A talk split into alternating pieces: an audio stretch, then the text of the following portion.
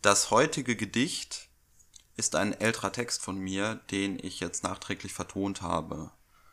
Ich suche momentan noch die richtige Art und Weise, diesen Podcast zu strukturieren.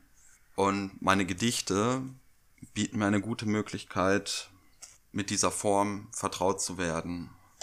Denn sie sind ziemlich kurz, lassen sich leicht vertonen und ich kann Stück für Stück ausbauen, was ich damit machen will. So wie heute zum Beispiel, wo ich mir überlegt habe, dass ich vor dem Gedicht kurz etwas zu seiner Entstehung sage, obwohl das eigentlich nicht viel ist, was ich zu erzählen habe.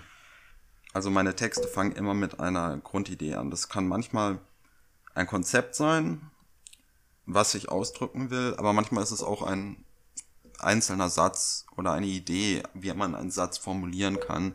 Das ist eigentlich der häufigste Fall. Und die Idee für dieses Gedicht hat mit dem Satz Wir stehen an der Klippe über einer ausgebrannten Stadt begonnen. Das ist eine Umformulierung, eine Zeile aus einem Portishead-Song mit dem Titel Hunter, den ich ziemlich düster und eindrucksvoll fand, als ich ihn das erste Mal gehört habe. Vielleicht kennt es ja der ein oder andere, aber es gibt manchmal Songs, Filme, Bücher, die einem eigentlich unangenehm sind, während man sie hört, liest oder ansieht, aber gleichzeitig deshalb faszinieren sie einen. Und genauso ging es mit diesem Song, der ziemlich lange einen Nachhall in mir hatte. Und in diesem Song gibt es so Zäsuren, bei der dann die langsame Melodie, die der Song hat, in eine Art Disharmonie umschlägt, bevor er wieder zu diesem langsamen Tempo, das ein bisschen düster ist, aber jetzt nicht so komplett düster wie diese Disharmonien, äh, zurückkehrt.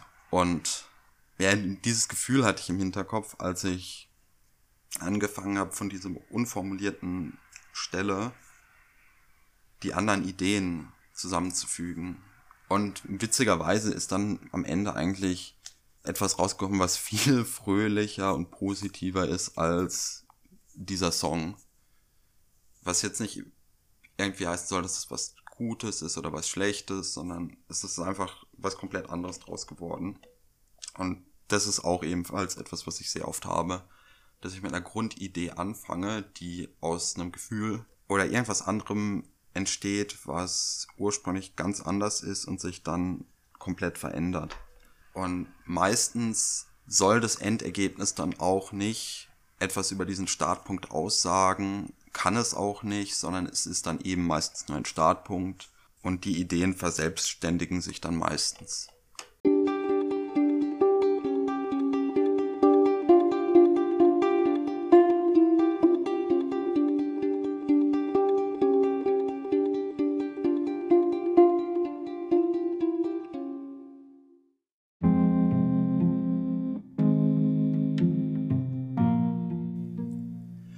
Nach dem Erdrutsch.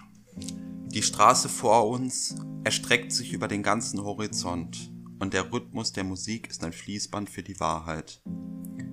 Paradox ist, dass wir uns immer zu lange vor und um unsere Ängste fürchteten.